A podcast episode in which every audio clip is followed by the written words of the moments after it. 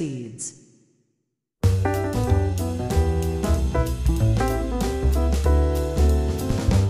皆さんこんにちは映像クリエイターのさくです。クリエイターを目指すあなたへ毎日一つクリエイティブの種を届けるラジオクリエイターズシード。今日もよろしくお願いします。はいということで本日は12月の21日木曜日となりました。いかがお過ごしでしょうか？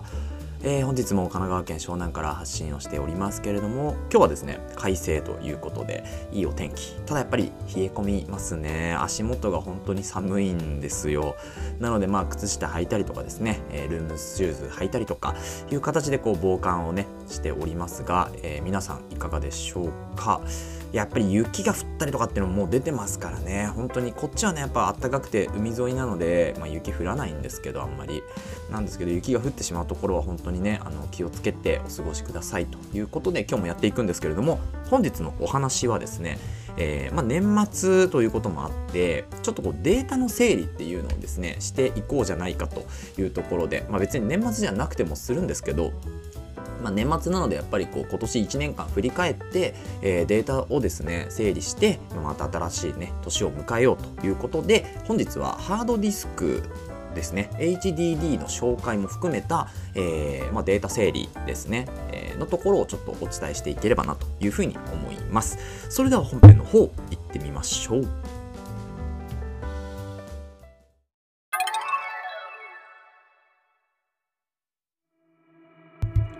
はい。ということで本編です。本日はですね、まあ、レビューも含めた、えー、ハードディスクを使って2023年のデータ整理をしようということで、えー、ハードディスクドライブのちょっとご紹介も含めたですね、えー、レビューも含めた、ま、ちょっとデータ整理について少しお話ししていこうかなと思うんですけれど、まあ、そもそもですねこのハードディスクの、ま、メリットデメリットっていうところを先にちょっとお伝えさせていただいてで今回、ハードディスクですね C ゲートっていうところのハードディスクを使っているんですけど、まあ、1ヶ月ぐらい使ってですねどうだったかっていうところとあと最後ハードディスクと合わせて使う機材みたいなところの紹介をして終わろうかなと思うんですけれどこのハードディスクってですね、まあ、今まではうんまあ、SSD が出始めた頃とかあと SSD 出て、まあ、23年経ってぐらいの時にですねこのやっぱ SSD って速いじゃないですか。で容量もたくさんあの大きいね容量でこう保存できるものも増えてきてなおかつ価格帯がどんどん下がっていって特に2020年超えてからですね大幅にこうどんどんガンガンガンと下がってきた。もともとですね、まあ、例えばサンディスクって呼ばれているところのメーカーの、1TB の SSD とか本当に高くて、3万4万5万とか普通だったんですけどそれがやっぱり1万ちょっととか2万円切るみたいな価格帯になってきてからですねやっぱりこう SSD、まあ、あのクリエイターの YouTuber とかですね SSD3 枚こう持って私のデータ保存はこれみたいな形でこうガチャッとね3枚を4テラ3枚見せるとかそういうのもあったんですよね。そういうこうパフォーマンスをしながら、まあ、SSD いいよみたいな形でこうどんどんどんどん普及してきたかなと思うんですけれどやっぱりこのあの HDD ハードディスクとソリッドステートですねドライブの、まあ、良さを知って使っていこうと、まあ、使っていった方がですね何でしょうねこういろんな情報に惑わされないで済むというかまあ、確かに SSD 早いけどやっぱりデータとしては、まあ、壊れやすいというか保存ずっと保存長期保存には向かないよねっていうのがこの SSD なので、まあ、即時バックアップ用っていう形で考えていくのがまあ無難かなと思うんですよね。なので例えば SD カードから SSD に入れるにあたってですね、えー、ハードディスクに記録しているとやっぱり現場とかだと全然間に合わないので、まあ、一旦 SSD に保存してでお家に帰ってきてからとか、まあ、ゆっくり時間が取れるようになったらハードディスクにバックアップを取るというような形で運用していくのが、まあ、正しい運用法なのかなと思います。でまあ、ハードディスクのメリット、デメリットっていうところですけど、ハードディスクのですね、メリットとしては、やっぱり価格帯が安いというところがまず一つ。これはまあ SSD に比べてですよね。あとは容量が大きいものもあるというところですね。はい。そして、まあ、丈夫というか長期保存に向いているというのがハードディスクのメリットかなと思います。なので、えー、もう一度言うと、えー、安い。これは SSD と比べて価格が安いというところと、あとは SSD と比べてまあ、他のねメディアとも比べるんですけど他のメディアと比べてやっぱり保存できる容量の最大値というのが大きいというところですね。うん、あとは長期保存に向いていますよということですね。この3つがメリットかなと思います。対してデメリットは何かっていうとですね、まあ、デメリットっていうデメリット特に感じない人は感じないと思うんですけど例えば現場で、えー、SSD カードだけにバックアップを取っているのが不安という方は SSD 持っていくんですけどそこにハードディスクは持っていけないですよね。やっぱり読み書き速度が明らかに遅いですから、うん、なので、まあ、読み書きの速度が遅いと。それは他のメディアに比べて遅いというところですね。例えば CF エクスプレスカードとかも最近すごい速いのが出ましたよね。秒間3400メガとかっていう形3.4ギガですからね。秒間、うん、それが出ました。でなおかつあと SD カードとかもですねだいたい秒間に90メガバイトはもう最低でも出るような速度になってたりします。ね、秒間300メガとかっていうのもね最大でありますから。でそんな中ですねやっぱり HDD の場合はだいたい256メガバイト。これは秒間256メガバイトかな、えー、私の持ってるやつはそうなんですけど。ぐらいが最大出力になってくるので最大転送速度になってくるのでうんなのでまあちょっと遅いかなというところ。だからそこと、まあ、でもデメリットはね私が感じてるデメリットそれぐらいなんですよ。速度が遅いぐらいですね。で特にそれは、えー、即時納品とか現場で使われるようなそういうこうタイトなね、えー、時間でのバックアップには不向きっていうところではありますけどそれ以外ではね本当にあのデメリットがないんじゃないかなと。で、えー、まあ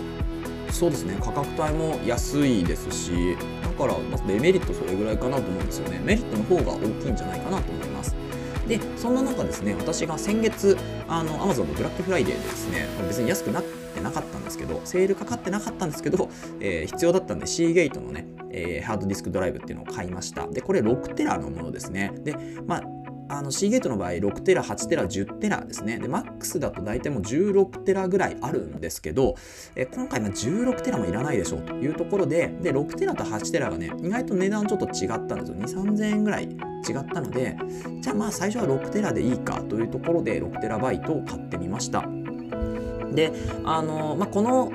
C ゲートのハードディスクはですねあの今回 Amazon のアフィアソシエイトリンクも貼ってるんですけどそちらでご紹介しているものは、えっと、内蔵のハードディスクドライブということで、え、例えば自作の PC とか自作のパソコンに、えー、入れて使うみたいなそういうハードディスクなんですね。なので機材機材というかその金属部分がむき出しになっております。よくあのハードディスクでこう例えばテレビのレコーダーとかでつなげてるやつはちゃんとこうえー、殻というかね、プラスチックケースに入って売ってますけれども、私が買ったのは、まあ、むき出しの状態ですね。なので、あのまあ、それで安いっていうのも多分あると思うんでしょうけど、えーまあ、そんな形の内蔵のハードディスクドライブを買いました。で、えー、これと合わせて使う機材がやっぱりあってですねこれ単独だと、まあ、読み込みが読み込み書き込みができないので内蔵のモデルですから。なので合わせて使うものとして、えー、このハードディスクスタンド、まあ、ドッキングステーションなんて言ったりするんですけどそういうものを一つ用意しました。でそれがですねえっとそれもちょっとアソシエイトリンク貼ってるんですけど Amazon の。ロジテックから出ている、これ日本のメーカーです。ロジテックから出ているハードディスクスタンド 2way というものですね。で 2way っていうのは2個させますよというものになります。なので、ハードディスクもう1個買って、もう1個させるんですよ。ただ、このロジディロジテックのハードディスクスタンドの場合はですね、1個はバックアップ用の、えー、差し込み口になっているので、要は 6TB で書き込んだものっていうのを他の、えー、C ゲートのですね、まあ C ゲートじゃなくてもいいんですけど、他の HDD にバックアップとして取るっていう形の 2way になってるんですよね。なので、えっと、2つとも違うものを記録するっていうのが、このスタンドではできないんですよ。で、なおかつ、えっ、と、まあ、A と B ってこう、スタンドの入り、差し込み口があるんですけど、A で記録したものを B にバックアップ取るっていう形なので、A より小さい容量を B に差し込めないんですよねっていう結構制限があって、ちょっとめんどくさいんですけど、ただ価格帯としてものすごく安かったんですよね。4000円ぐらいかな。ちなみに C ゲートの、えー、今回私が買った、えー、ハードディスクドライブに関しては1万6000円ぐらいだった気がするんですよね。あ、今1万4000円ぐらいになってますね。1万4000円でした。はい。で、えっ、ー、と、秒間256メガの、えー、転送速度を持っています。なので、まあ、ほとんど困ることはないんですよね。大体こう、肌感で言うと、まあ、SD カード、えー、V60 のね SD カードと転送速度が一緒ぐらいなイメージを持っていただけるといいかな、まあ、結構早いですよねでそれで、まあ、100ギガとかねそれぐらいのものを移すってなるとあれですけどただ100ギガでもですねこのスタンドベイにあの差し込んでからですねパソコンにつないで移すんですけどそうするとですね、まあ、100ギガとか300ギガとか移したとしても10分ぐらいだったかなと思います。なので、まあ、コーヒーとかね飲んでる間にあの転送終わってるみたいなそういう感じなので、まあ、それを聞くとですね別にハードディスクでもいいかみたいな。SSD はねやっぱりバックアップ用で、えー、現場で12個例えば1テラとか2テラとか持っておいてあとこれがまあいっぱいになっちゃったもしくは、まあ、これで間に合ったんであればあのバックアップ用なのでそれをハードディスクの方に保存してあとはま PC の中でそれをちょっといじって編集して納品した後にこの SSD のねバックアップで取ってるものは消していけばいいかなと思います。そう。なので、まあ、ハードディスクってやっぱ結構使ってみると使い勝手がやっぱ良かったなと。特にあのやっぱ SSD だけにデータ保存しておく、まあ、SD カードにも保存してるんですけどあのでっかい容量の SSD に保存だけしておくっていうのは結構リスクが大きいかなと思うのできちんと運用するのであれば SSD とねハードディスク両方バックアップを取っていこうというのがいいんじゃないかなと思います。はい。ということで